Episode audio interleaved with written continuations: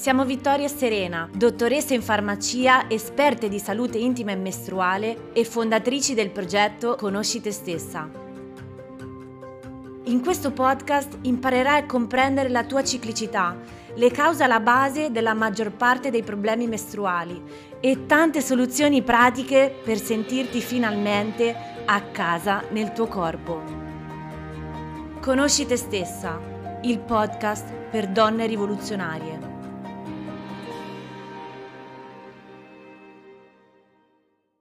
Ciao bellezza! In questo episodio del nostro podcast abbiamo voluto inserire la registrazione della diretta Instagram che abbiamo fatto un po' di tempo fa sul profilo di Erika, alias endo.metriosi, insieme a Gloria di Cororia. In particolare tra noi quattro si è creata davvero una sintonia pazzesca e ne è scaturito un dibattito davvero interessante. Ecco le tematiche che abbiamo toccato durante la diretta. Abbiamo parlato di trombosi, in particolare di episodi di trombosi eh, collegati all'utilizzo della pillola anticoncezionale e in particolare dell'importanza di eh, prevenire e di pretendere di essere monitorate. Abbiamo parlato di endometriosi, abbiamo abbiamo parlato di polimorfismi del gene MTHFR, che magari ti sembrerà una parola super incomprensibile, ma vedrai che sarà tutto chiaro durante la diretta. Abbiamo raccontato le nostre storie personali e soprattutto quello che è venuto fuori è che abbiamo un sistema sanitario su cui c'è davvero tanto, ma tanto da lavorare. Non voglio spoilerarti altro, immergiti nell'ascolto di questa diretta e se hai dubbi, domande o semplicemente vuoi fare un commento, puoi farlo sulla sulla nostra pagina Instagram oppure scriverci a info-conoscitestessa.it. Un abbraccio e buon ascolto. Buonasera, ciao a tutti. Ciao Gloria che arriverà in ritardo. Ciao, buonasera. Eccomi. Ciao. Ciao. Ciao Erika. Piacere. Piacere, infatti. Piacere nostro. Che bello. Eh, Gloria farà qualche minuto di ritardo perché Ok. Guarda il suo treno. Ah, va bene, va bene. No problem. Come, come state? Eh, eh, come state? Come stai? Io bene, grazie. Bene, bene. Anche noi, anche noi. Che bello. Contentissime di essere qui. Anch'io sono contenta. Io vi ho scoperte grazie a Gloria sempre da poco e sono felicissima di avervi scoperta. Anche noi, in realtà. grazie. Non sapevo che ci fosse. Sì, fate, fate un bel lavoro, di, soprattutto appunto per far conoscere, come, come dite voi, la, la, patologia, perché se ne parla veramente troppo poco e quindi siamo assolutamente d'accordo. Grazie, lo fate anche voi, anche con cose più, un po' più complicate, come quelle di cui parleremo stasera, di cui nessuno parla purtroppo. Eh già, eh già. Speriamo dai di, di poter essere di, di aiuto a, a, chi ci segue. Sì, speriamo. E io intanto vi chiederei di presentarvi. Ok, vai. Allora, io sono Serena. Io sono Vittoria. Cercheremo di non parlarci sopra perché succede esatto. sempre alla fine.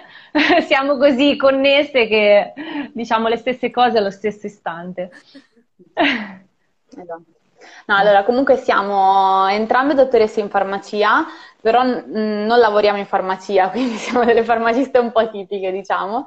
In e, parte, cioè io lavoro in Inghilterra, quindi vabbè, tutto un altro sistema, lasciamo, sì, tralasciamo. Sì, sì.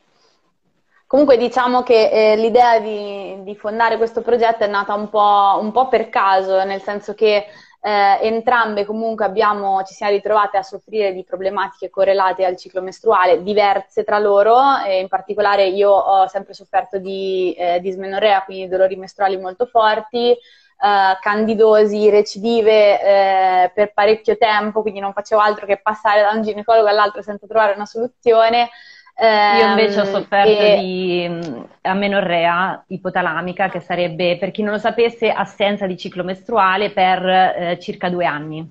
Mamma mia. Esatto, mm, sì, e praticamente era il periodo in cui studiavamo all'università, quindi eh, studiavamo insieme, vivevamo nella stessa camera addirittura, quindi proprio in simbiosi e abbiamo iniziato a farci delle domande perché comunque diciamo che l'approccio standard non, non c'era stato d'aiuto eh, quindi abbiamo iniziato a studiare da sole di fatto, appunto avendo questo background scientifico che ci ha dato una bella mano.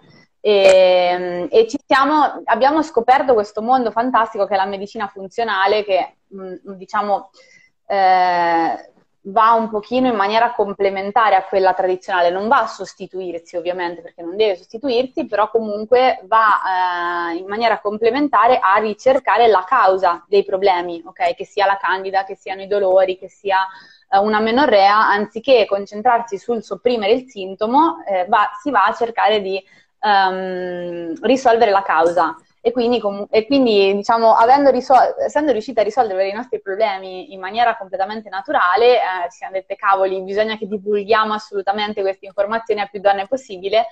E quindi poi da lì un po' spataccando un po' col computer, eccetera, abbiamo aperto questo blog e insomma poi i, i vari canali, ecco, per, per divulgare. È una cosa bellissima, mi ha colpito il fatto che avete avuto il problema completamente opposto. Sì, esatto. Sì, sì, esatto. Sì, sì. Ah, siamo diver- in realtà siamo diversissime, però ci completiamo. È bellissima questa cosa e sono contenta che avete risolto innanzitutto perché, cioè, avete risolto insomma... assolutamente sì. sì sì sì ecco questo okay. diciamo che lo diamo un po' per scontato ma ovviamente no, abbiamo risolto sì. e non è mai scontato esatto sì, sì, io sono al mio secondo giorno di mestruazioni e sto bene quindi posso dire questo ecco a me questo colpisce sempre adesso eh, no, è chiaro. So, chiaramente io non avevo alla base una problematica ehm, come la tua, appunto, che è un po' diverso il discorso chiaramente, però come dici, eh, ho visto che comunque anche tu dici spesso, avere dolori durante le mestruazioni non è mai normale comunque, perché ci sono moltissimi casi in cui veramente basta poco, basta fare dei cambi dal punto di vista magari dell'alimentazione piuttosto che dell'integrazione, dello stile, stile di vita, vita soprattutto esatto. perché perché lo stress diciamo che è sempre al primo posto per eh, vivere eh, e anche semplicemente abbiamo notato semplicemente imparare a conoscere il proprio ciclo mestruale, per quello che appunto il progetto si chiama Conosci te stessa, perché spesso non, noi do- abbiamo sì. questo sanguinamento tutti i mesi senza neanche sapere il perché, no? non ci chiediamo neanche il perché, sappiamo che dobbiamo soffrire quando non esatto, è assolutamente E più che altro viene, viene, la maggior parte delle volte viene vista come una scocciatura, no? Eh, dire oh mi vengono esatto. le mie cose o usare questi nomignoli un po' per nascondere la parola mestruazioni, che alla fine è una cosa totalmente naturale e fisiologica, però c'è ancora questo tabù attorno anche al mondo delle mestruazioni. E quindi ecco, esatto. con il esatto. nostro progetto cerchiamo anche di abbattere tantissimi tabù eh, che purtroppo ancora ci sono nel mondo, nella società odierna, insomma. E voglia quanti ce ne sono. Io ho um, mie amiche che ancora hanno paura di tirare fuori l'assorbente per andare in bagno. esatto, come se spacciassi la droga. sì, Però il nome della pagina è bellissimo perché mh, il, quello che avete detto prima del fatto che a volte non ci, cioè, abbiamo questo sanguinamento, però non ci soffermiamo, non conosciamo noi stesse nemmeno il nostro ciclo. E questa è una cosa che vedo a tantissime persone, tantissime mie amiche conoscenti. Cioè non, sì. ci sono, io magari ero fissata anche sul segnarmi quando mi veniva il ciclo, i periodi, eccetera. Io vedo mie amiche che se ne fregano, ma quando mi è venuto il mese scorso, boh. Cioè, boh, eh, esatto. esatto. Sì, sì, sì. sì, poi qui ci sarebbe un mondo di cose da dire, sì, sì, a riguardo, eh, sì. hai voglia. Eh, e come siete arrivati a parlare di eh, delle mutazioni, insomma, di que- della trombosi. eh, esatto. qui c'è un mondo, cioè è un altro mare proprio. Eh, e, allora, diciamo che eh, noi abbiamo conosciuto eh, Federica Fedele, che è l'ambassador italiana di World Thrombosis Day Italy, cioè ehm, dell'Italia appunto. E... Che è rappresentante mondiale per l'Italia, diciamo, del, di, questa, di, questo progetto eh, della lotta contro la trombosi. Okay. E praticamente lei, diciamo un po' per caso, ci ha conosciuto perché stavamo appunto parlando in quel momento degli effetti eh, collaterali legati alla pillola anticoncezionale e in particolare appunto di questo rischio aumentato di trombosi. Aumentato rischio, esatto. E quindi ecco, ci siamo conosciute in questo modo, poi piano piano abbiamo fatto mh, anche delle dirette insieme e abbiamo deciso di supportare il suo progetto perché comunque anche noi, eh, vedendo il suo profilo, ci siamo rese conto di quanti casi, quante testimonianze ci sono di tantissime ragazze anche giovani, cioè noi anche in primis esatto. ci siamo stupite veramente perché ovviamente perché non, non è... se ne parla mai. Esatto, non, non eravamo neanche noi a conoscenza di questo mondo e eh, per noi c'è, scattata la lampadina che ci ha fatto appunto ehm, diciamo avvicinare a questo mondo, informarci, studiare, divorare studi scientifici, eccetera, eccetera. E quindi ecco,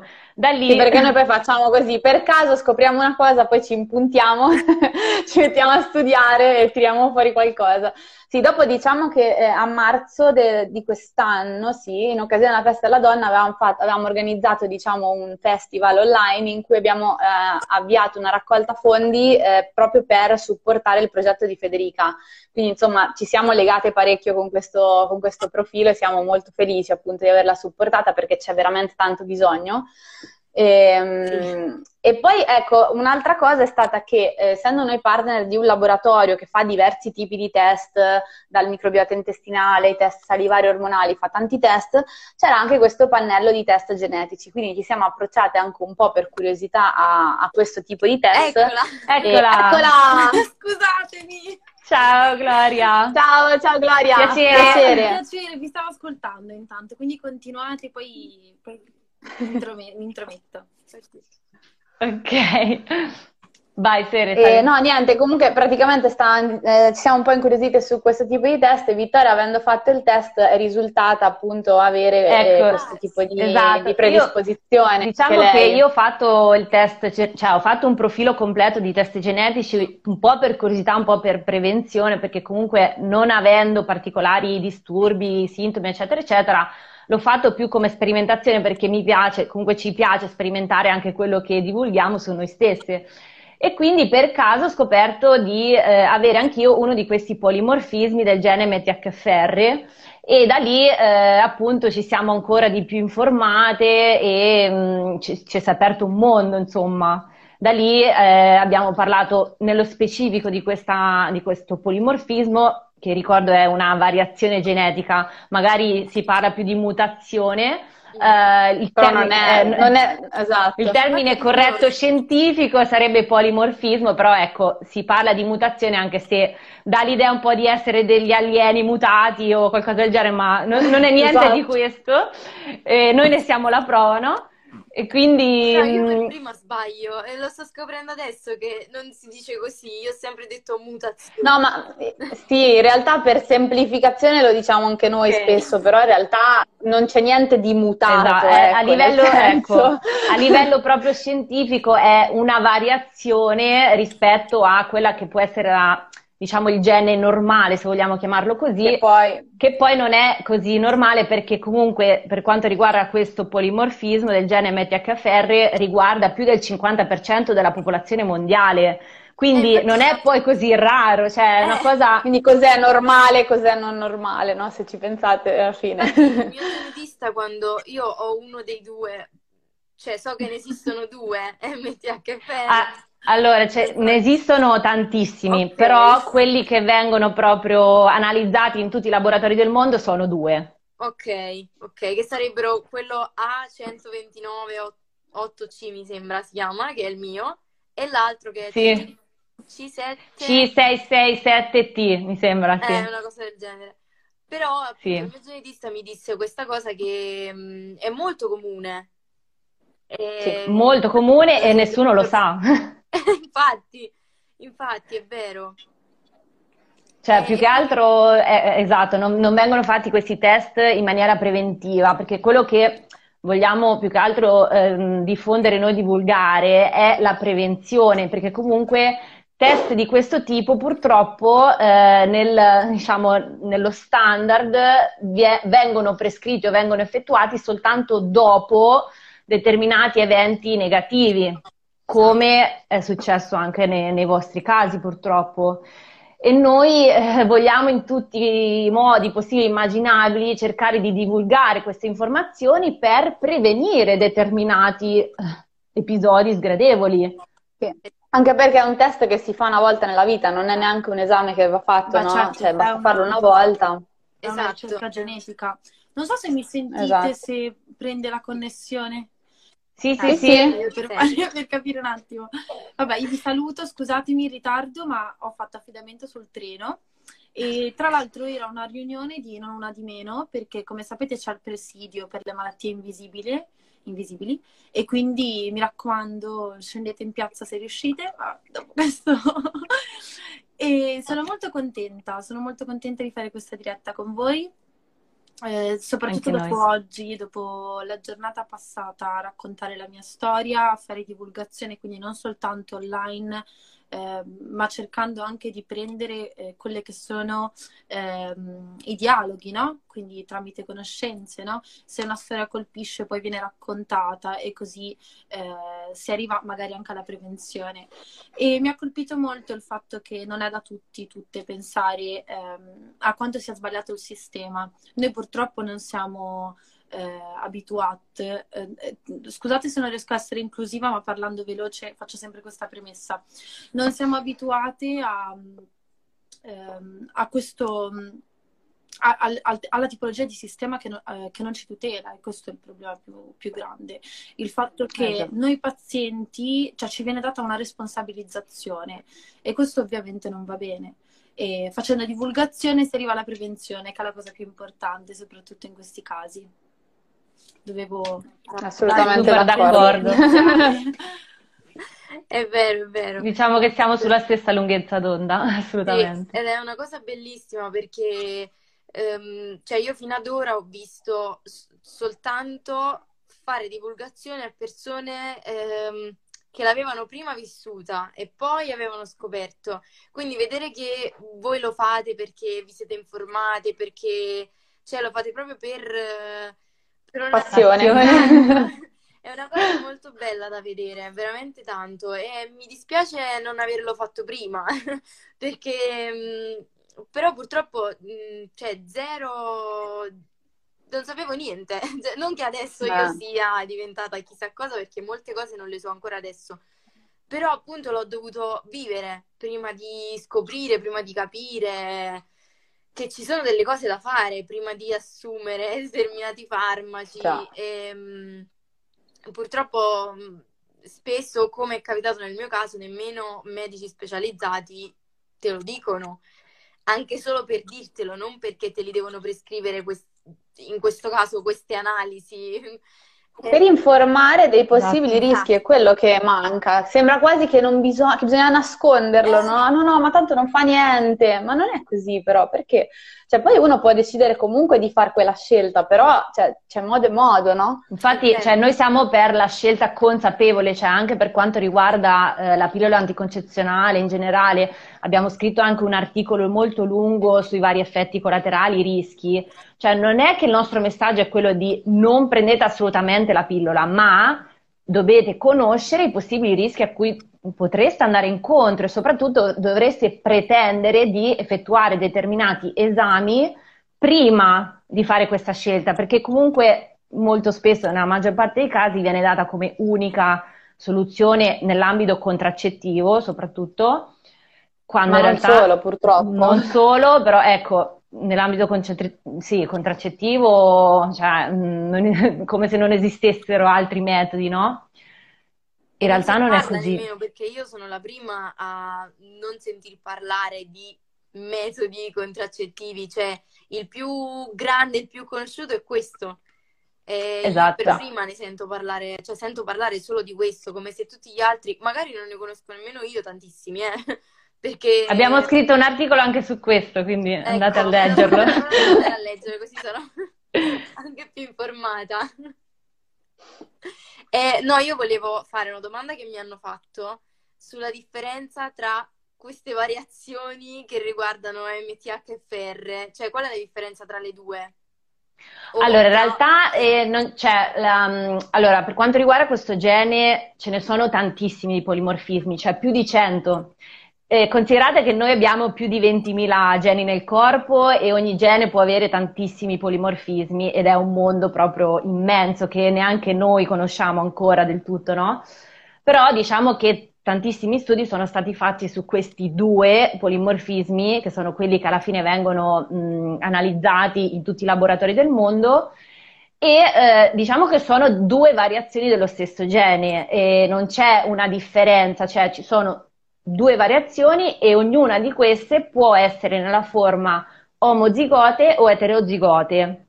Per farla breve, cosa significa? Che eh, omozigote eh, ha una, mh, mm, diciamo, mh, mm, effetti negativi maggiori rispetto alla variante eterozigote, cioè per dirla in maniera molto semplice.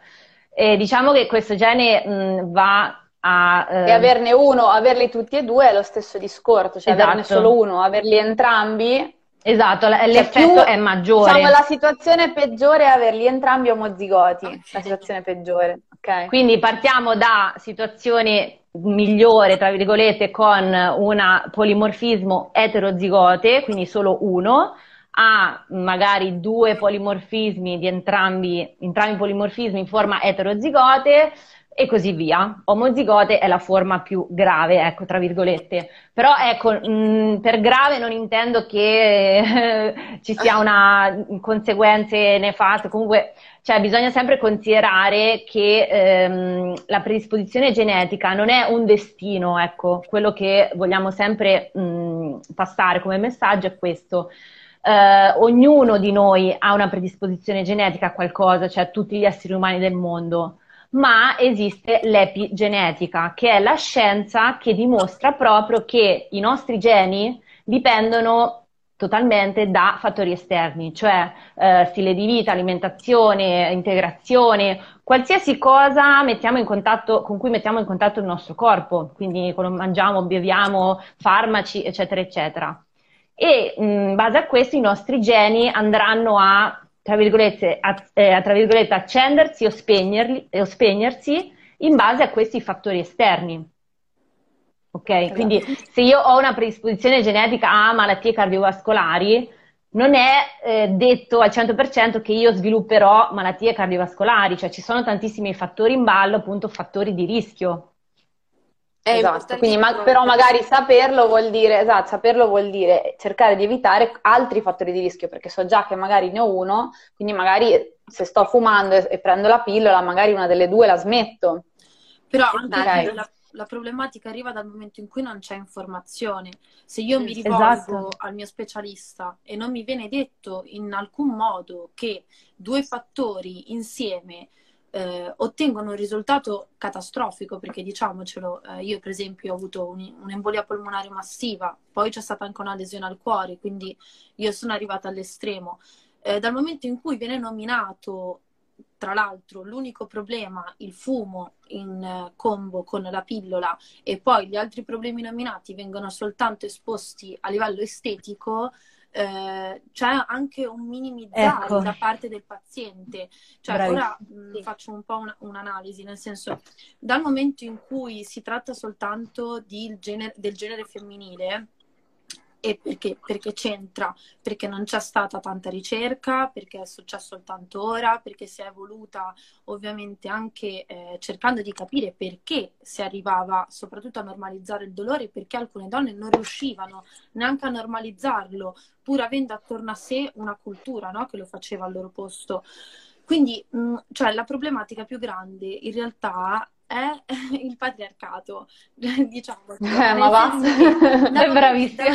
Se il problema fosse stato nei confronti degli uomini, ci sarebbe stato ovviamente un finanziamento, ma parliamo di, di un secolo fa, cioè non parliamo di oggi, il finanziamento ci sarebbe stato tanto tempo fa e in secundis ci sarebbe stato uno studio, ma soprattutto una prevenzione e la cosa più importante, un'informazione. Perché, ripeto, il fatto che io sia stata, questo è il mio caso soggettivo e personale, ma tante altre persone possono averla vissuta in maniera diversa, io sono stata responsabilizzata più volte per quello che mi è successo, perché io fumavo, però io fumavo, ma a me nessuno mi ha fatto fare né esami del sangue basici, quindi non è che dici, vabbè, almeno gli esami del sangue basici sono stati fatti, neanche quelli. Quindi in realtà la responsabilizzazione è semplicemente non addossarsi le proprie colpe, le proprie conseguenze che hanno causato ad una terza persona che tu dovevi tutelare come Brava. specialista um, un qualcosa che già conoscevi, cioè quindi c'è uno studio di base.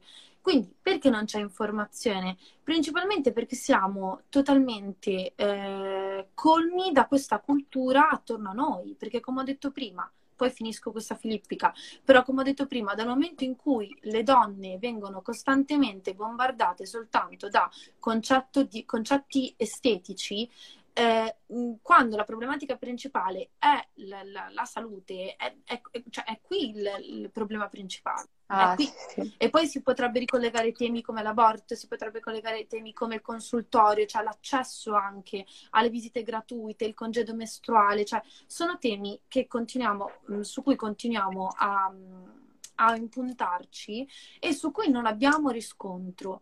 E da farsi, cioè, c'è da farsi una domanda. Possiamo anche trattare il tema della pillola anticon- anticoncezionale, delle, contra- cioè delle controindicazioni che ha singolarmente, ma è, non è contestualizzato all'interno della società, è quello che sto cercando di dire. Cioè il problema è molto sì, più sì, ampio. Sì. Assolutamente. Se noi puntiamo ad avere un'esenzione per endometriosi, un congedo mestruale, eh, un riconoscimento della dismenorrea con davvero del, dei risultati a livello di tutela della persona, dobbiamo renderci conto che il problema ovviamente è sociale. Eh, quindi, e tra l'altro, non soltanto riguardante gli uomini, perché tante volte si pensa al patriarcato uguale, l'uomo eh, che non ragiona, che è intriso.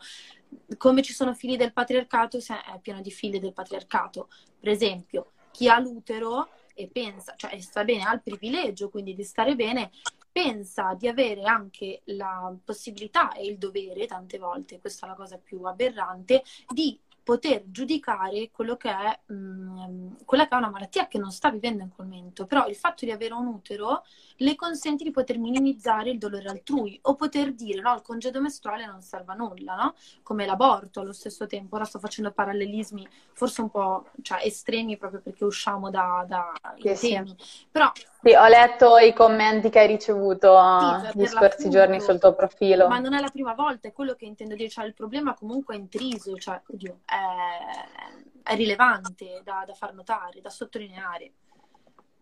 Assolutamente. Sì. Sì. sì, è molto interessante quello che dici, anche proprio sul discorso della, di chi è la responsabilità, no? Su, quando succedono queste cose, perché veramente si tende a responsabilizzare il paziente che invece è l'ultima persona che dovrebbe essere responsabilizzata.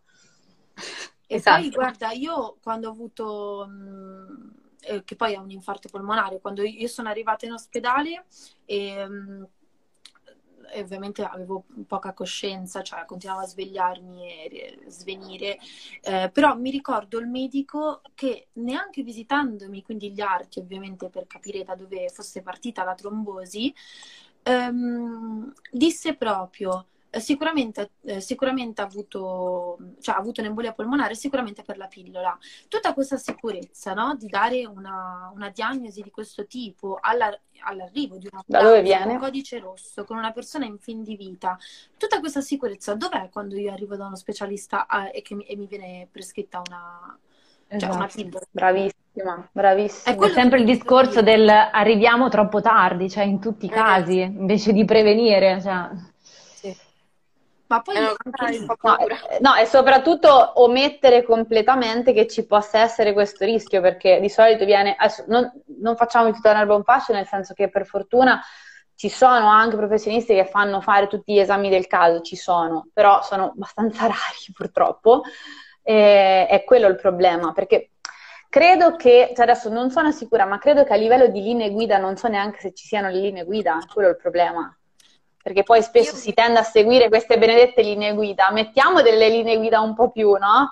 a me una ragazza disse una volta che mm, per legge eh, loro non sono obbligati a farti fare esatto. questi esami prima. Ed è il motivo per cui non è loro responsabilità se eh, ti succede questo. Esatto. Ok, ma se fosse inserito nelle linee guida, allora sì che sarebbe una loro responsabilità perché non sono state seguite. Esatto. Quindi queste linee guida magari aggiorniamole ogni tanto. Infatti, ad esempio. Proprio, proprio, il motivo per cui me lo disse una ragazza e mi disse: Ma tu non puoi denunciarlo questo medico? E io ho detto: Ma cioè che de- non posso denunciarlo perché sulla base di cosa lo denuncio? Lui non era tenuto. O magari sì, ma credo che non, non, non ho idea, ma non credo che, che possa portare a niente alla fine. Esatto. Mm-mm. esatto. Pensate che adesso non facciamo nomi, ma ci sono profili di, di professionisti che eh, fanno marketing, cioè nel senso fanno reels e storie e post promuovendo la pillola per togliersi la scocciatura delle mestruazioni, ragazzi. Durante l'estate per fare il bagno al mare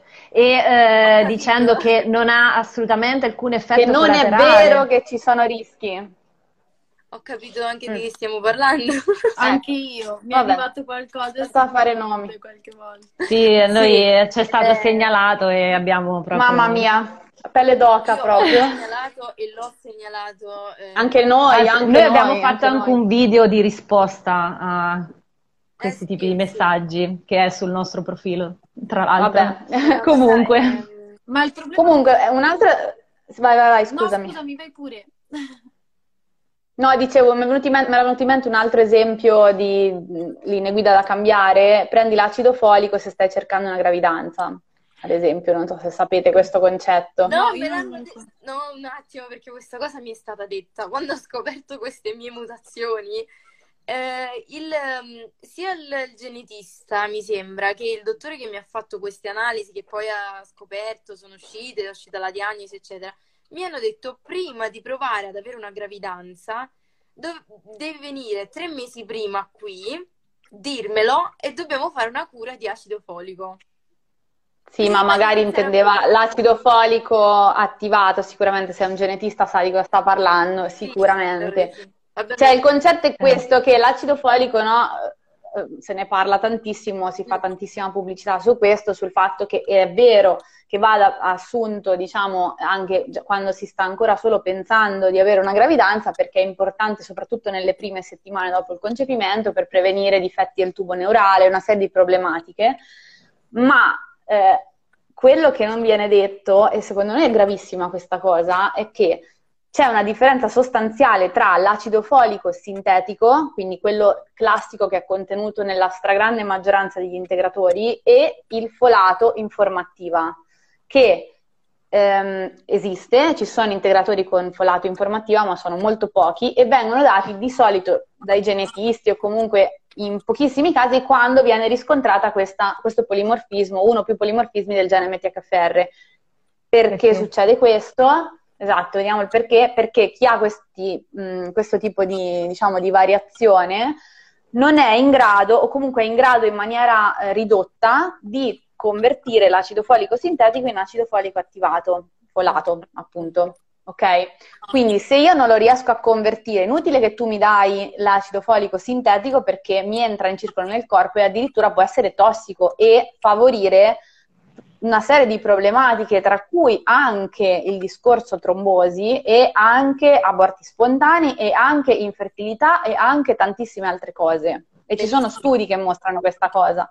E se il 50% della popolazione mondiale ha questa variazione, per quale cacchio di motivo non diamo il folato attivato a tutti anziché dare l'acido folico sintetico? Perché oltretutto... Questa, questa no. è, una domanda che noi ci facciamo tutti i giorni, che io Sì. ancora non riesco a Ma capire. la cosa mh, cioè, più interessante è che in realtà nessun essere umano, cioè sia chi ha polimorfismi Eh, sia chi non li ha, nessuno è in grado di metabolizzarlo al 100%, perché comunque nel corpo quando ingeriamo una sostanza sintetica deve essere eh, sottoposta a diversi processi chimici prima di arrivare alla forma attiva che il nostro corpo può effettivamente utilizzare. E in questo caso, ad esempio, nessuno è in grado di metabolizzarlo al 100%, quindi cioè, perché non prendere la via più semplice, prendere direttamente la forma attiva, semplificata, che Perché il nostro corpo può utilizzare? Eh, Perché c'è un interesse economico, se no non si spiega questa cosa, anche Eh, perché ormai è abbastanza chiaro. No, io non, lo sapevo proprio, lui mi ha detto solo questa cosa, ma io nemmeno, cioè per dire, io non, non sono andata da lui dicendo guarda che domani inizio a cercare una gravidanza, cioè eh. mi hanno comunque mh, bombardato di informazioni che magari in quel momento cioè, è bene dirle, però me l'hanno data come unica possibilità. Quindi io già sapevo e pensavo che Già con l'ansia. A parte l'ansia, perché poi vabbè, mi hanno detto quando poi dovrai provare, tre mesi prima devi venire, devi fare i controlli, prendi l'acido folico, dopo tre mesi inizi a provare, dopodiché se va in porto la gravidanza inizi a fare le parine per tutti e nove mesi. Cioè io praticamente già ti passa la voglia la teromiosi cioè c'ho un'ansia di fare sto bambino che wow. lo voglio adesso però vabbè già solo pensarlo per questo è cioè da un lato sì ok però dall'altro mm, No, ma infatti anche no, qui non, si potrebbe serve... aprire una esatto. parentesi sulla sensibilità e sulle... Eh? Non serve assolutamente creare allarmismi, cioè ad esempio nel caso del polimorfismo MTHFR ci sono tantissimi consigli e accorgimenti che si possono applicare alla vita quotidiana per supportare al meglio questo polimorfismo, perché esatto. cioè, non significa che noi dobbiamo andare incontro a quale destino chissà quale destino, cioè ci sono tanti accorgimenti che applico anch'io perché anch'io ho questo polimorfismo e ehm, semplici, cioè dall'alimentazione all'integrazione, stili di vita. Infatti noi abbiamo creato proprio un webinar di più di quattro ore solo su questo, cioè sul, sul polimorfismo MTHFR, i vari tipi, cosa sono, perché sono importanti, quali conseguenze possono comportare e eh, tutti i vari consigli pratici applicabili normalmente alla vita quotidiana. Cioè, eh, non... Sono cose che non... Ehm, cioè, io vedo... Non se ne parla, non se ne parla. No, no più che altro forse il me- secondo me il medico non, neanche, non, avrebbe neanche il tempo materiale per gestire una cosa del eh, genere, quindi il problema è anche questo probabilmente. Cioè, è, è il discorso della collaborazione tra professionisti io non ho mai sentito un, un medico che dica eh, vai dal nutrizionista X per farti dare l'alimentazione per, per esempio, cosa che basterebbe pochissimo, no? Non lo dice nessuno, perché devo fare tutto io, no? Magari, non lo so. Cioè, il fatto di collaborare, secondo me, è, sarebbe la chiave, perché ognuno deve fare, deve fare, la sua parte, però indirizzare il paziente a magari più diver- diverse figure, poi chiaramente la scelta è personale, però sapere avere almeno un, no? un in, cioè essere indirizzati sapere, un po' su cosa fare. Puoi sapere che esistono tanti specialisti, cioè io, st- io esatto. sono la prima a non sapere, ad essere proprio totalmente ignorante sul fatto che esistono veramente tantissimi specialisti e questa cosa io la scopro perché leggo su internet magari o perché mi viene detto eh. da una persona che ha avuto un problema, perché purtroppo poi queste cose eh sì. si sanno sempre per questo, però mm, è come se ci fosse tipo una concorrenza strana tra di loro che poi non è inspiegabile perché comunque esatto. a livello di stipendio ognuno, ognuno ha il loro, non è che voglio dire... Non eh, ha senso, cioè non no. ha senso. Ma infatti... Allora... Se... Scusate. Vai, vai, vai. Dico, infatti si dovrebbe puntare soprattutto sull'educazione dall'età più, più adole- cioè adolescenziale, nel senso educazione sì. sessuale comprende anche questo, quindi il contraccettivo, le controindicazioni, eh, quello che comporta prendere un, un, contraccettivo all'età di 15-16 anni, come ecco, comportarsi in merito. Quindi c'è una mancanza ovviamente educativa su questo fronte. E sì. a me, guarda, adesso questo è un pensiero detto ad alta voce, però mi piacerebbe molto, per esempio, parlare, parlare anche della mia storia, fare educazione nelle scuole, proprio perché... Anche eh, a noi, noi lo diciamo anche sempre, a noi, guarda, sarebbe bellissimo. Manca tanto e in generale ti rendi conto che purtroppo, visto che poi alla fine viene responsabilizzata la persona che assume, la persona che eh, sta facendo un percorso no, a livello di salute, no? qualsiasi esso sia, eh, perché poi sono svariati, chi ha l'acne, chi ovviamente ha problemi ehm, in ormoni, chi invece ha problemi proprio ginecologici e, e uterini. Um, cioè un, una direzione, da dare una direzione, da indicare quali sono i punti fondamentali, manca e io mi rendo conto che pur avendo avuto una madre molto um, sveglia che all'età di 16 anni mi ha mandato comunque dalla ginecologa, quindi per, per, per avere un, un, dibattito e soprattutto per, per capire cosa fosse la, cioè, tutto questo mondo no, sconosciuto a quell'età. Ehm, a me non è mai stato spiegato nulla di tutto questo, quindi io fino all'anno scorso, quindi all'età di 22 anni, non avevo assolutamente idea di nulla, assolutamente nulla. Comunque, facendo una piccola premessa, io non ho alcuna variazione genetica, quindi il, ehm, quello che mi è successo è stato eh, perché io tre, tre anni fa ho preso la prima pillola e sono stata molto male. Ho perso tipo 10 kg in, in due mesi, eh, emicrania, insomma, l'ho dovuta eh, smettere subito la pillola e poi dopo, quindi dopo la diagnosi dell'endometriosi, mi hanno dato questa pillola ad alto dosaggio ormonale che ha smesso, cioè mi ha bloccato il ciclo per quattro mesi e dopo quattro mesi ho avuto l'infarto polmonare, quindi l'embolia polmonare massiva.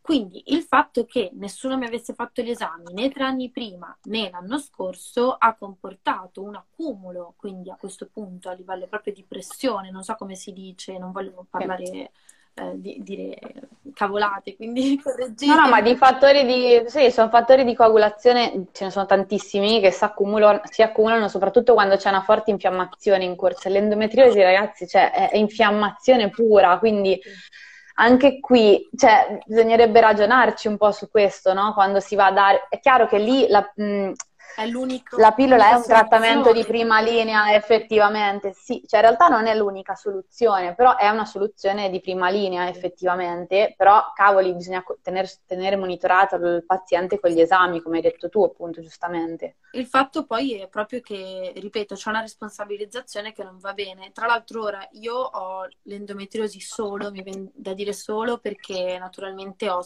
soprattutto da quando ho, ho iniziato a divulgare, ho incontrato situazioni veramente che eh, ti rendi conto che nonostante tutto c'è un piccolo privilegio, no? A me ha preso soltanto il, il, cioè il legamento utero-sacrale, quindi ehm, poi vabbè ho, ho la, la denomiosi, il varicocele pelvico e non posso quindi assumere pillola anticoncezionale. Il problema è che nonostante la mia endometriosi mi abbia preso soltanto il, eh, solo la parte sinistra, quindi del legamento utero-sacrale, io non cammino cioè non cammino, devo stare 20 giorni al mese a casa, a letto, quindi è proprio invalidante.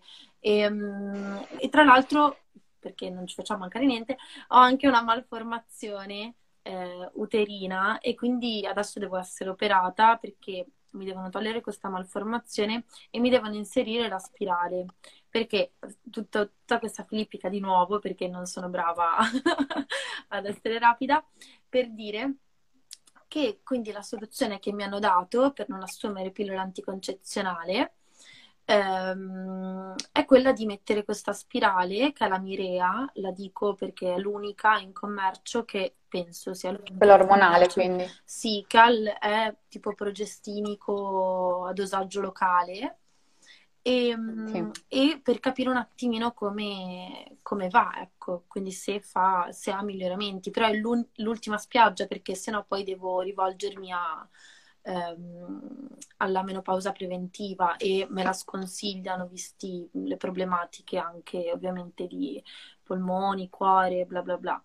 E Assolutamente. Quindi insomma questo per far capire che proprio perché um, stiamo parlando di persone con utero che hanno dei problemi all'utero, quindi endometriosi, qualsiasi malattia essa sia, che deve essere curata in, prima, in prima linea dalla pillola anticoncezionale, ancora di più ci deve essere informazione, proprio perché se mai dovesse succedere qualcosa, stai bruciando letteralmente.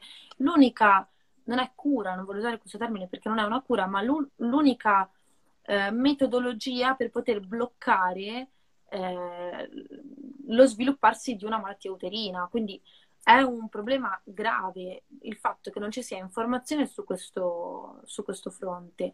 E tra l'altro, e poi concludo, il fatto di aver visto così tanti medici almeno una dozzina, e nessuno, ma nessuno mi abbia, mi abbia parlato e mi abbia fatto un quadro completo e generale di quelli che erano i punti fondamentali di questa malattia anche, cioè di questa malattia anche. Infatti, Io, mh, mm, anche lì parliamo anche di sanità pubblica, parliamo anche di questi centri trombosi, cioè chi si trova benissimo, ma quanti sono in Italia in cui ci si trova bene? Due o tre? Si possono contare comunque veramente su, cioè, su, su immaginiamo, per esempio io non so neanche se esista Genova, Cioè, questo ci fa, ci fa capire come, come, siamo messi. A Firenze mi sono trovata molto male, io lo dico proprio perché non mi sono trovata molto male, dice non mi è piaciuto il medico, cioè proprio la mia esperienza è pessima, quindi lo dico e mi dispiace dirlo ad alta voce, però è così e mi sento in dovere di farlo. No, no, bisogna dirlo, bisogna dirlo. Da poca preparazione, io devo pagare,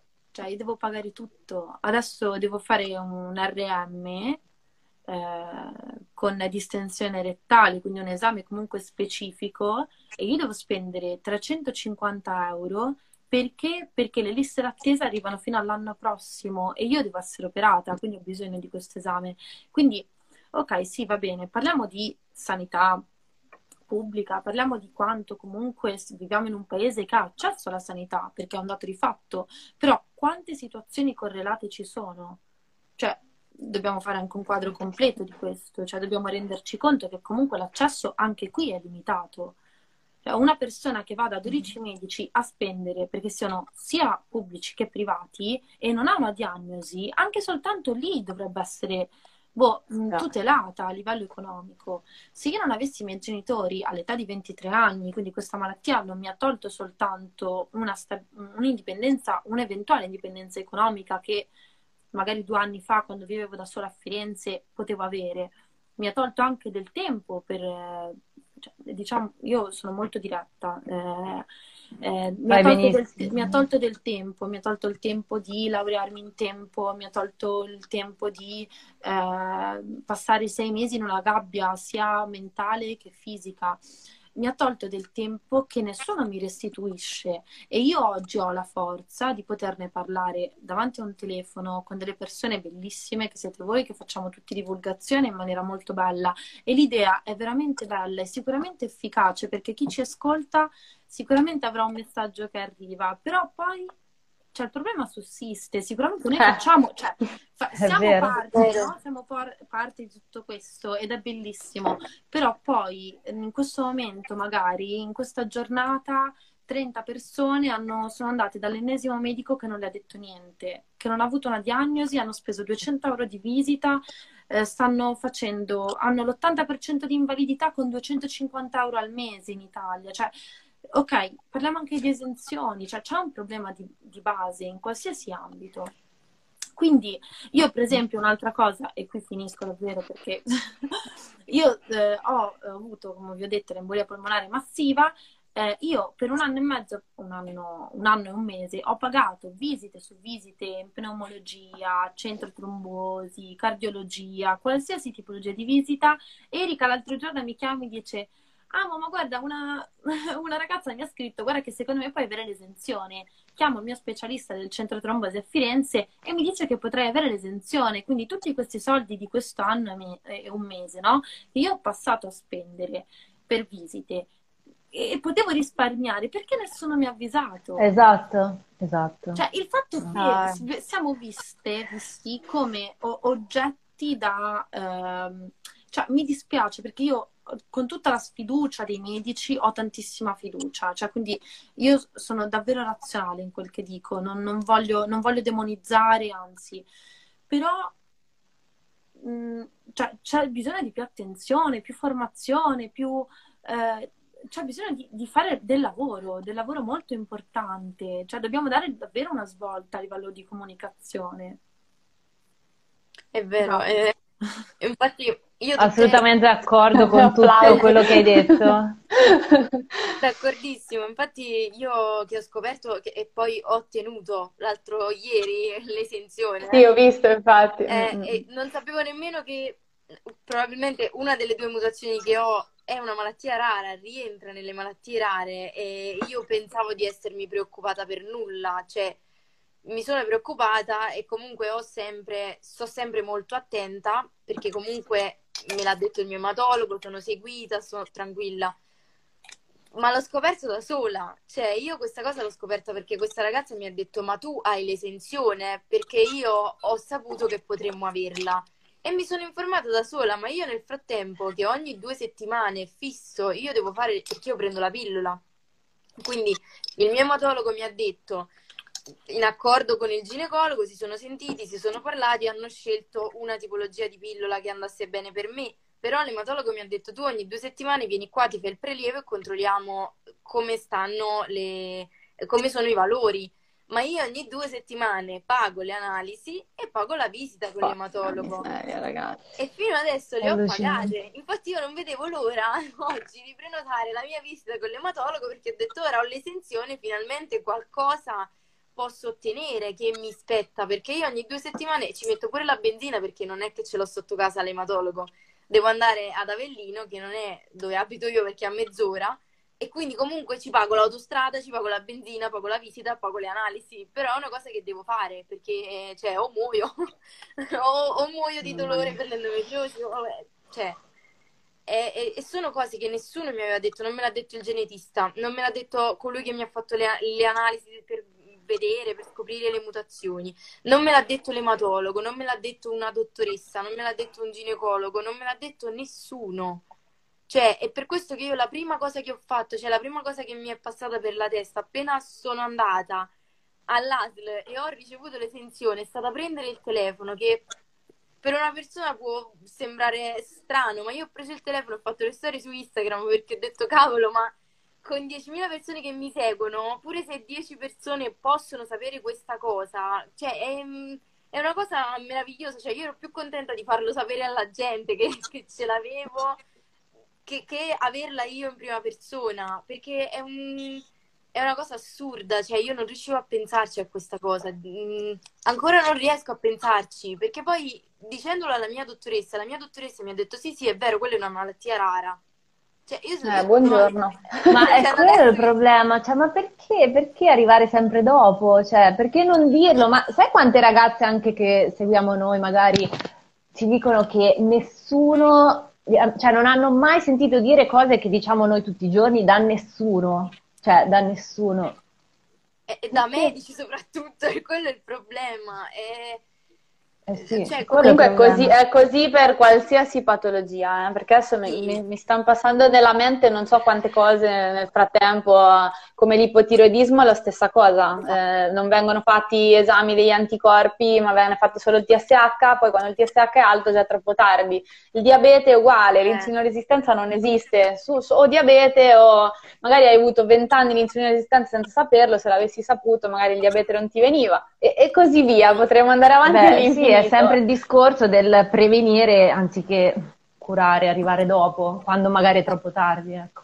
Eh, no, la prevenzione sì. eh, eh, però è vero che ci si sente un po' impotenti eh, di fronte a tutto questo, perché sì, si può, cioè, però è anche vero che magari nel nostro piccolo, con queste, con queste dirette, con queste, mm, sì, con la divulgazione possiamo cercare di sensibilizzare sempre più, prima o poi magari qualcosa si smuove. Speriamo. Il sistema è difficile. È, penso anche il vostro ed è bellissimo vedere che altre persone la, la, pensano come me perché non lo so, è una cosa che mi emoziona. Mm, cioè, perché non, non, non, si vede sempre tutti i no, giorni. No, ma è vero, è vero. Ma infatti eh... io quando, quando, vi ho conosciute ho fatto una storia che era un po'...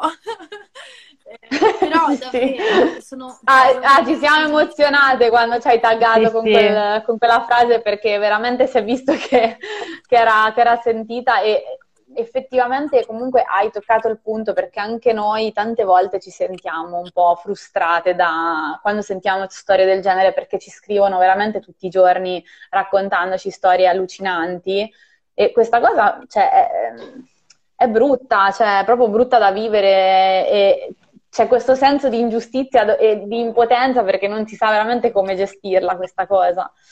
E quindi insomma sen- creare gruppo, sentire che ci sono altre persone con cui appunto poter, potersi confrontare, poter fare anche queste dirette così è importante. Ma il fatto più, più, grave di tutta questa Ed è bello, molto. Sì, sì, è molto bello. Però il fatto più grave di tutta questa situazione è che io e Erika ci siamo ritrovate a vivere, no? Un qualcosa di palesemente problematico, eppure ci ritroviamo, abbiamo, possiamo dire, la forza, la forza, io parlo in ambito di salute, Assolutamente. Salute mentale, di essere qui a divulgare. Ma quanto è importante la salute mentale dopo aver avuto ovviamente dopo essere il risultato eh, di un sistema sanitario poco formato, è stra-rilevante, è molto rilevante, è molto problematico e non viene assolutamente calcolato.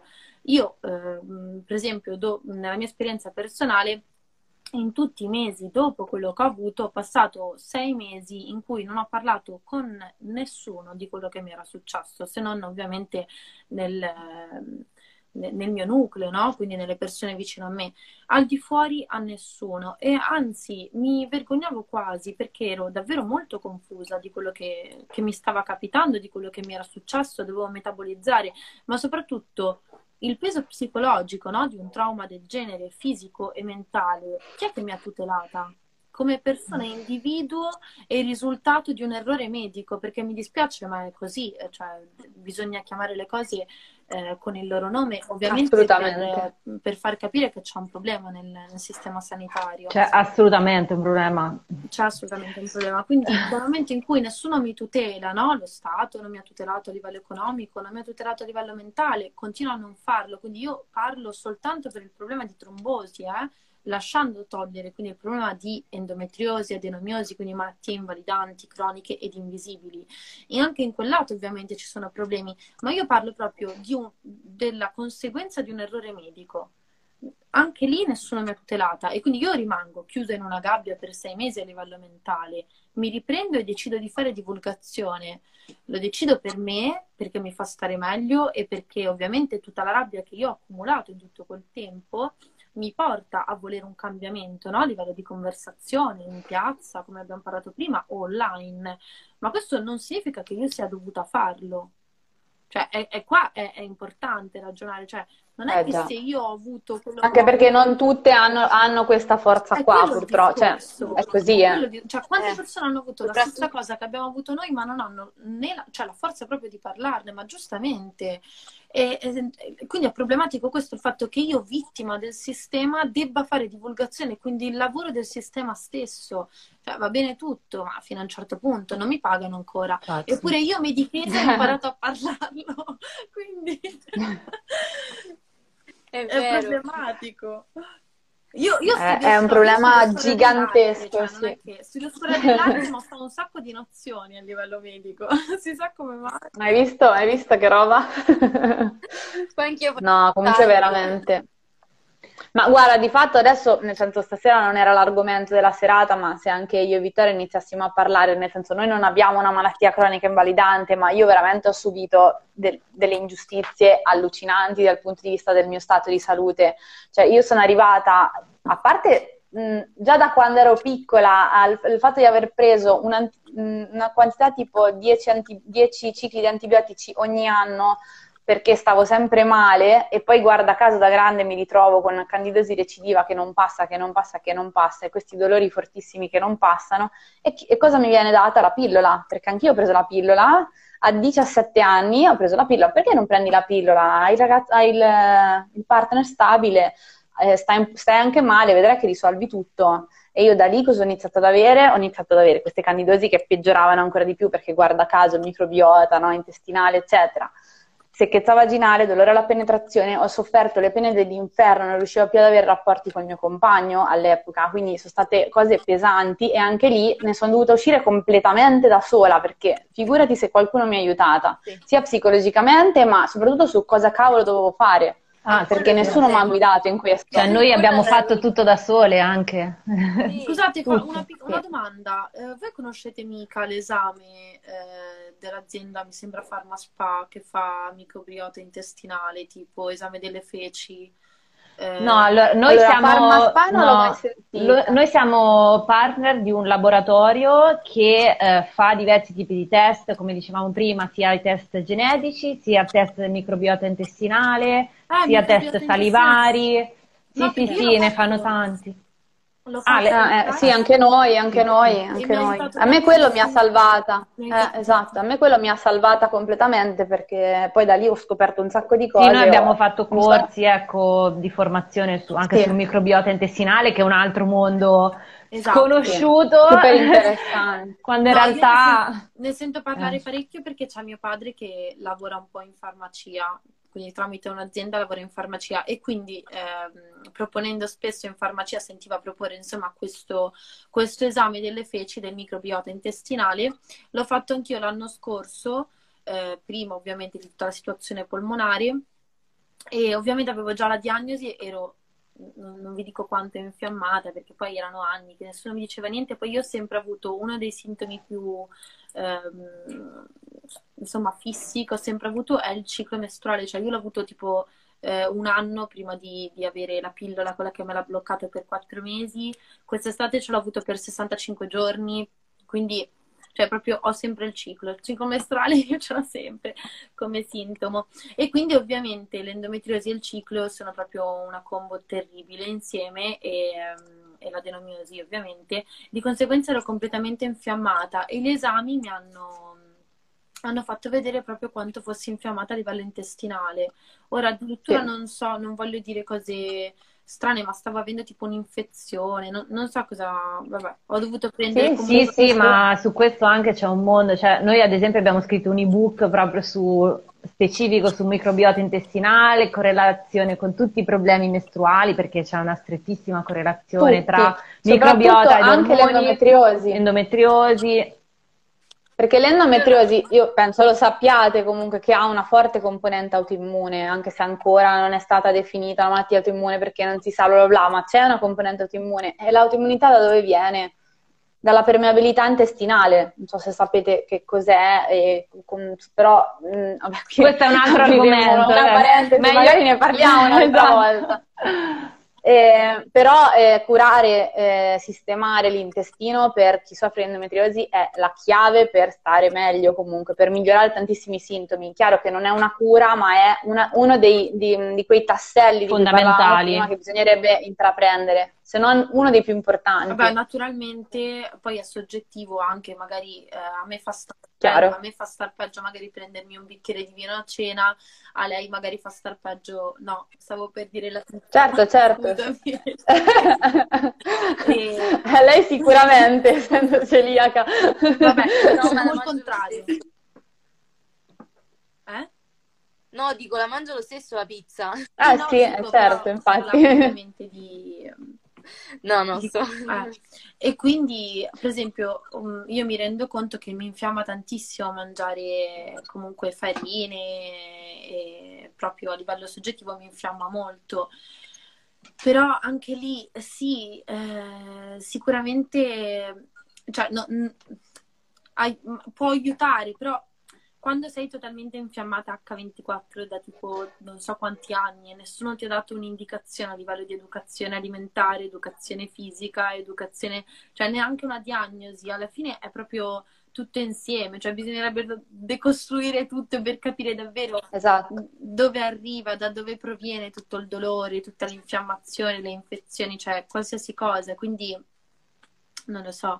Io tra l'altro eh, ho scoperto da Erika, Erika sei, sei tipo il mio guru, eh, ho scoperto da Erika che si poteva, ci si poteva anche operare di mh, mm, varicocele pelvico. Ti ricordi quando eri sì. molto scioccata da questa cosa? Sì. Perché è stata la prima diagnosi che io ho avuto, perché io sono stata operata per ovaio policistico.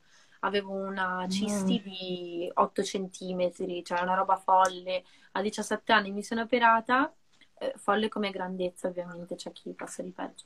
E, ehm, e, dopo mi hanno diagnosticato quindi il varicocele pelvico, molto invadente, cioè molto invadente, mi provocava ovviamente dei, dei dolori e all'età di 17 anni, a 23 l'ho scoperto tramite una ragazza su Instagram. Scusa se sto generalizzando così tanto Erika, ma per far capire la gravità della situazione quindi anche sì, lì, sì, lì, proprio per ricollegarmi al fatto che non c'è, non c'è informazione su nessun fronte. Quindi è proprio problematica in generale come, come tema.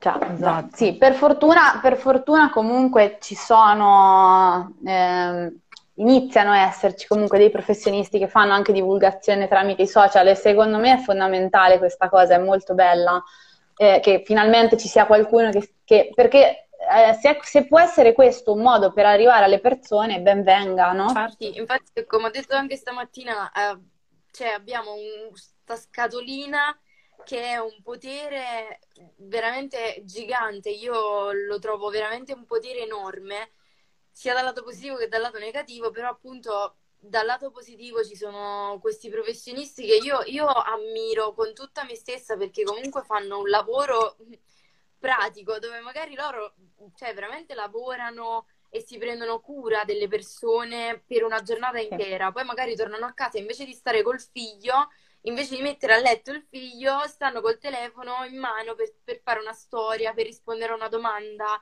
per spiegare che ne so, che cos'è anche banalmente il CA 125. mi ricordo che il dottor Luigi Pasolino fece un sacco di storie su questo ed è una domanda che mi viene fatta spessissimo a me.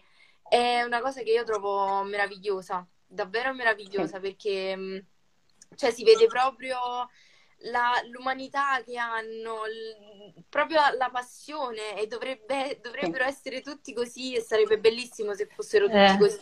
Perché... Esatto, dovrebbe essere la normalità, infatti. Esatto. Dovrebbe essere la normalità, esatto, al momento è l'eccezione. Ed è brutto vedere quando cioè, dei medici sono completamente svogliati, ehm, non scrupolosi perché... Eh, cioè, quando non ti, io certe volte mi sento un numero per loro ed è bruttissimo sentirmi ah, sì. così. Cioè, mi è sento verissimo. proprio la prossima paziente, punto. C'è il numero, basta. Sì, ok, è questo, a posto, ciao. Cioè, è una cosa molto... Io non è che pretendo chissà che cosa, perché comunque anche loro hanno ragione, hanno tantissimi pazienti, mh, mm, cioè fanno tantissime ore, è un lavoro complicato, è difficile, è Mm, stancare. Però è il tuo lavoro, quello fai, quindi cioè, fallo bene. No, e se lo fai soprattutto devi avere la passione di farlo, perché sì, altrimenti cioè, non, non è un lavoro che si può fare per soldi. Troppo. Qui chiediamo eh. troppo, cioè già per passione, cioè, perché si deve andare un po' a fasi secondo me perché eh, giustamente noi puntiamo alto però io mi rendo conto a parte che adesso io ho un medico presente ma più che altro, più che altro perché cioè, se non c'è la passione come si fa ad aggiornarsi?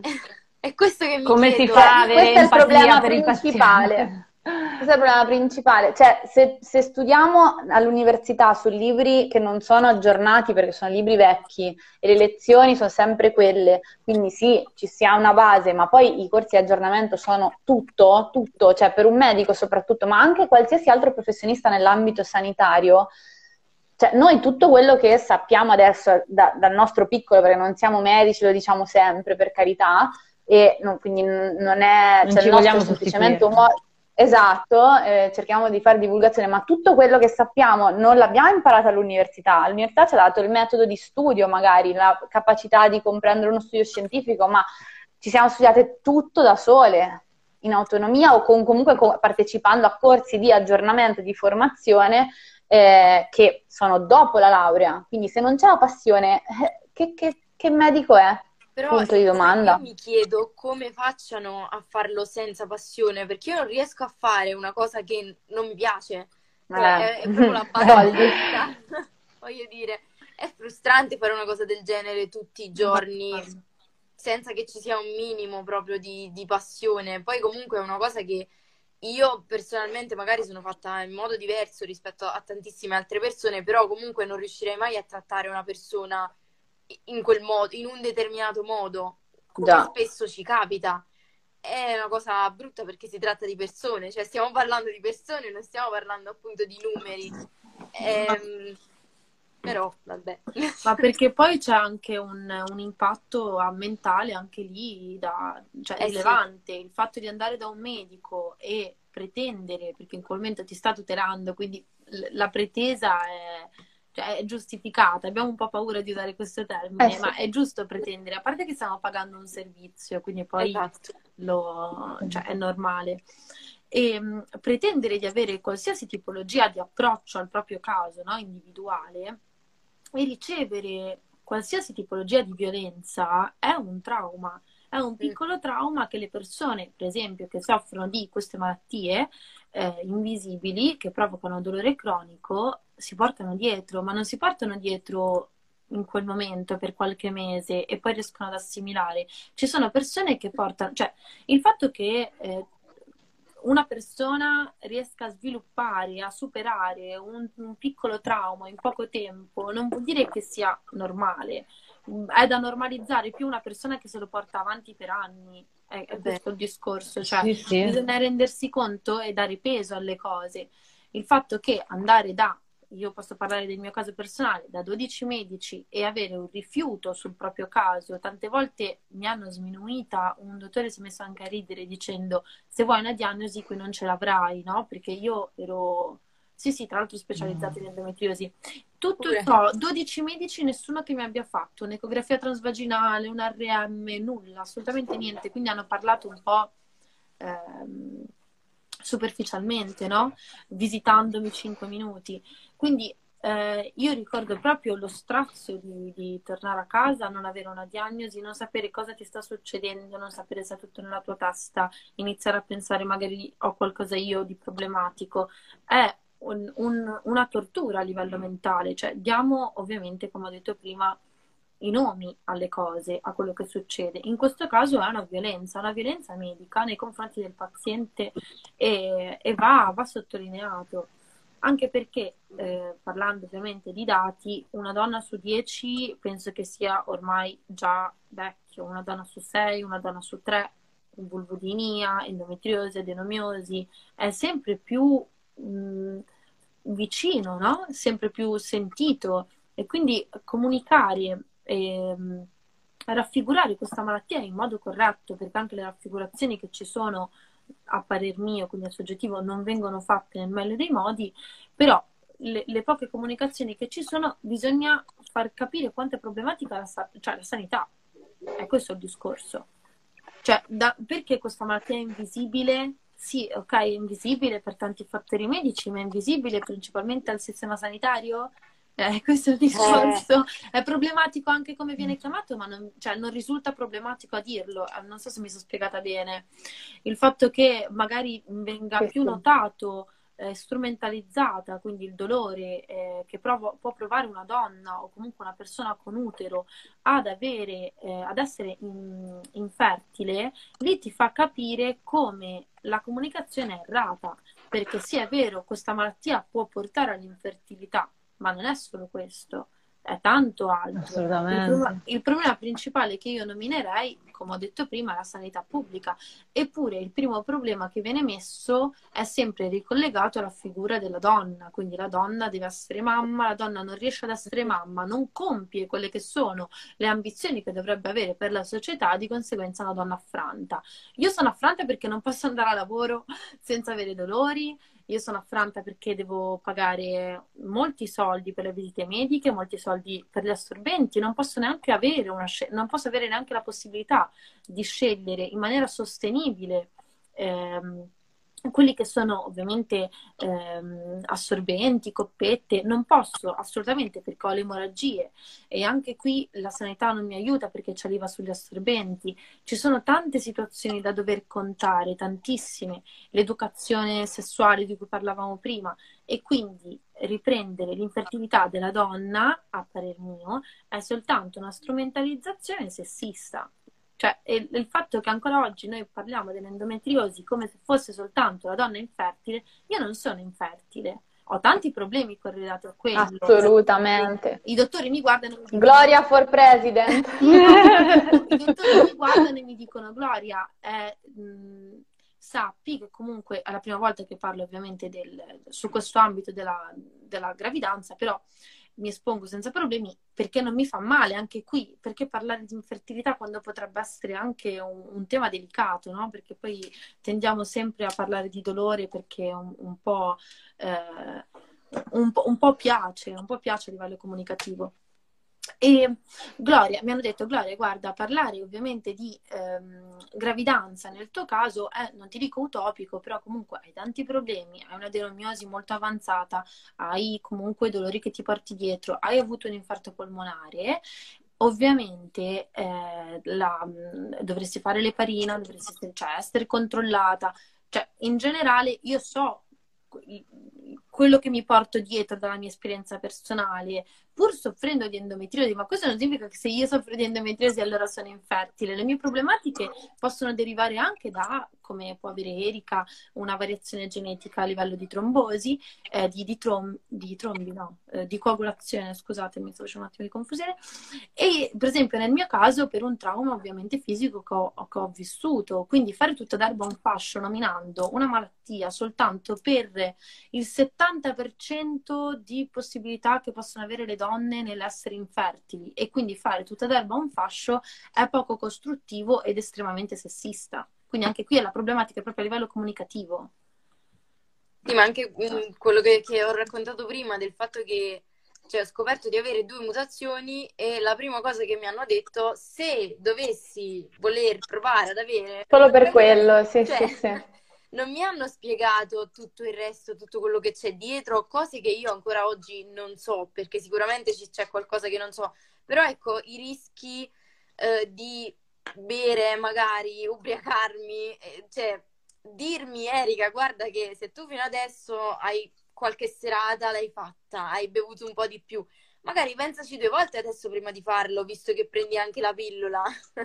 e c'hai questo problema. No, questo non mi è stato esatto. detto, questo l'ho dovuto chiedere io. Sì. Cioè, non si parla di stile di vita, ma si considera solo esatto. l'eventualità di una gravidanza e basta. Esatto. Sì, la donna è quella che deve fare figli, punto. Cioè, non è la persona che deve star bene, che deve esatto. svolgere un'attività quotidiana come tutte esatto. le persone del mondo che deve fare o non deve fare perché se non lo vuoi ti prendi la pillola e basta sì. così sei a posto ok sì.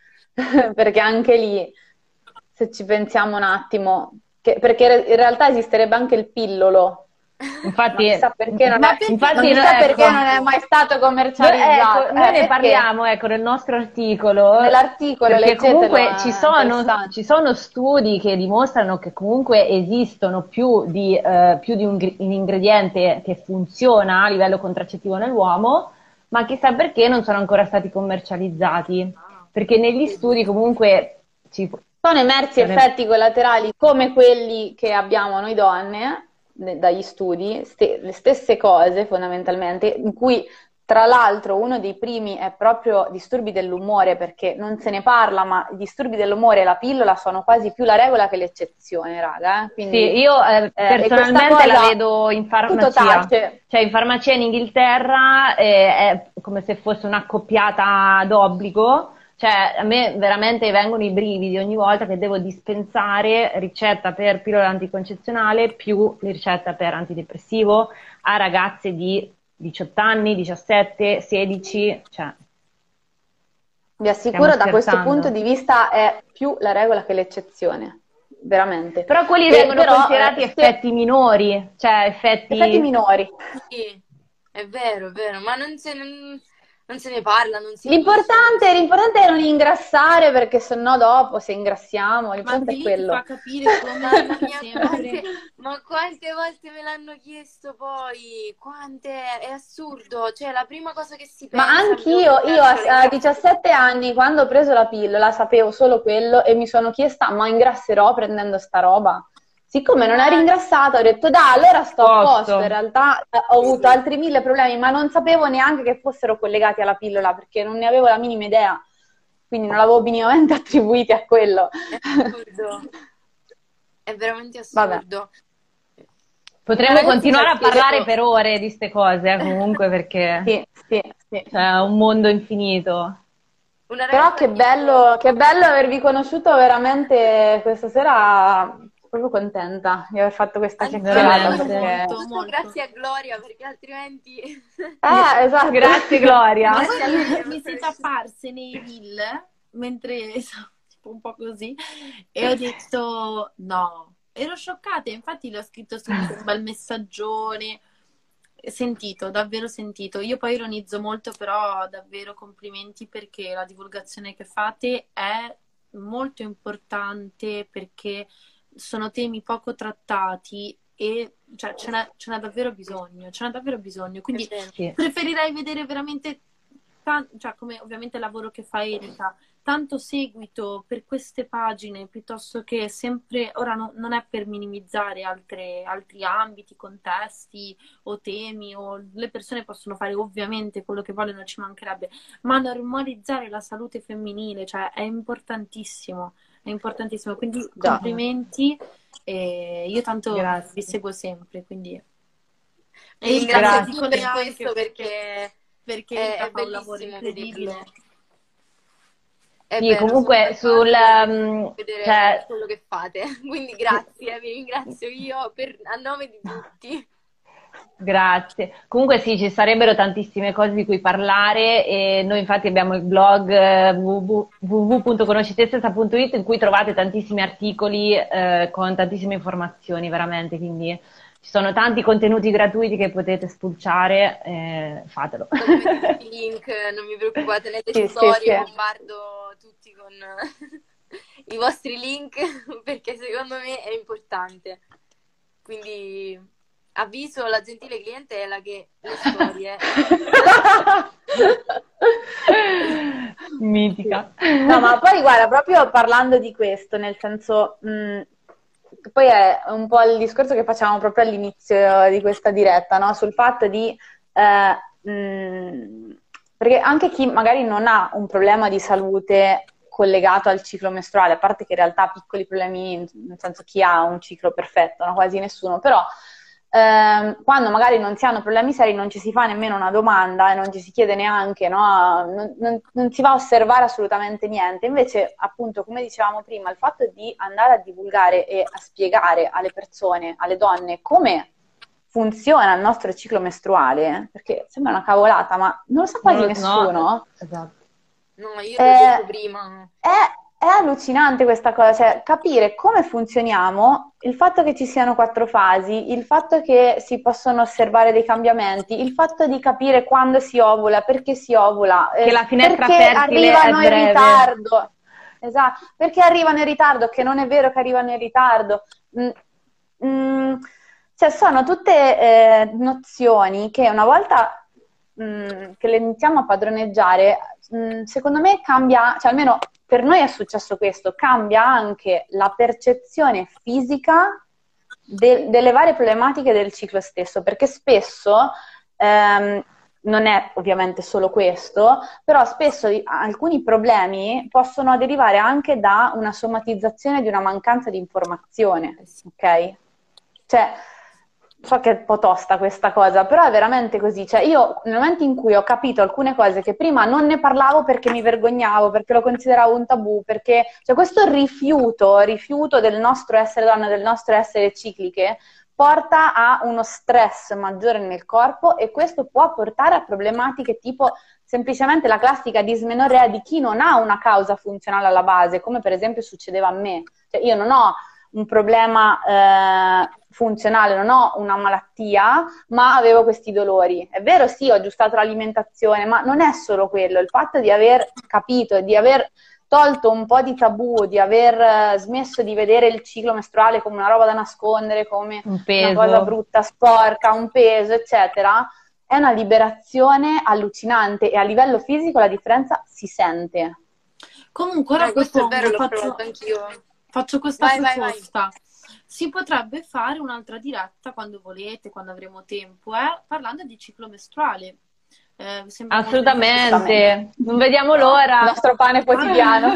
eh, proprio nello specifico di come funziona, ecco, di tutto sì, quello sì. che hai detto tu adesso, perché davvero... Ehm, cioè, io, io vedo, ti giu- giuro, mie amiche, che io, io che mi chiedono, ma ti ho scritto il messaggio quando, arri- quando mi è venuto il mese scorso? Cioè, e rimango sconvolta perché dico, come fai a non sapere, a non scrivertelo un attimo quando ti è venuto il giorno?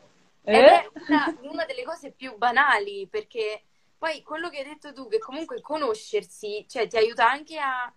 Mh, mm, cioè, a, a, sentire, ma anche un dolore, però a sentirlo in modo diverso. diverso, brava Mm, no. e, a me è successo. Cioè, perché... Anche normalizzare questi, queste esatto. fluttuazioni ormonali che noi abbiamo normalmente, quindi normalizzare il fatto che non abbiamo sempre gli stessi livelli di energia tutti i giorni, come la società ci impone eh. che sia. Società no? ovviamente basata su un ritmo maschile e non femminile.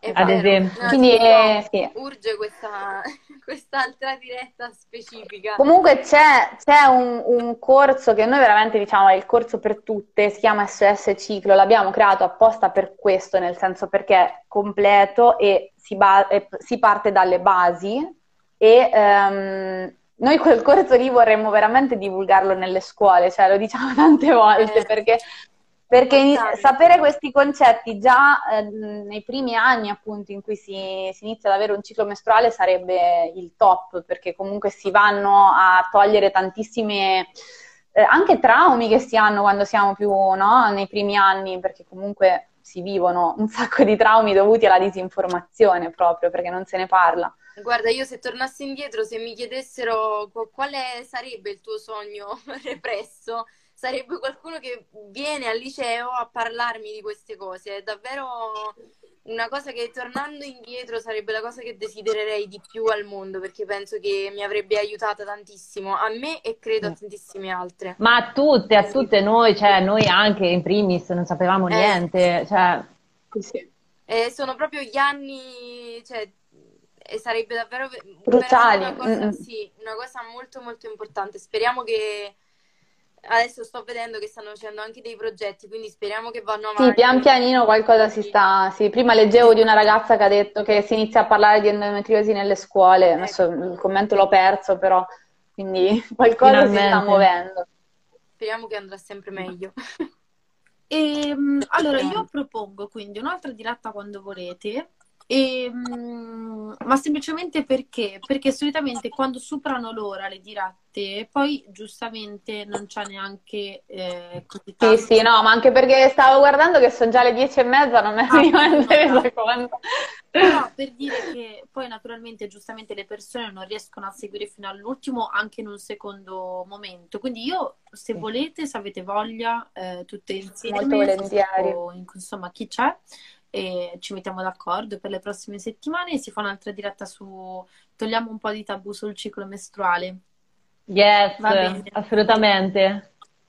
E D'accordissimo. Sono molto felice, davvero, davvero grazie. Anche noi, davvero. Grazie, a, grazie voi, a, voi, Grazie a voi, perché veramente avete una, una forza eh, enorme e fate un, cioè avete veramente una gran forza e, fa- e quello che fate, quello che dite è veramente utile. Quindi grazie, grazie. anche a voi. Ce ne fossero grazie di più persone come voi. voi. Esatto, esatto. Grazie. Io vi ringrazio un sacco per essere state qua, veramente tutte e tre, e per quello che fate con tutto il cuore a nome di tutte le persone perché è una cosa bellissima, cioè mi emoziona e ve lo dico, lo continuo a dire. Ah, anche noi Però... ci emozioniamo, guarda. Grazie. Sì, prima, prima quando Gloria parlava ho detto tra un po' mi metto a piangere. Veramente, grazie, vi ringrazio tantissimo. Grazie. Grazie a voi. Grazie a voi. Ci sentiamo presto. Buonanotte. Un bacione, buona serata, ciao. Buonanotte. Ciao ciao.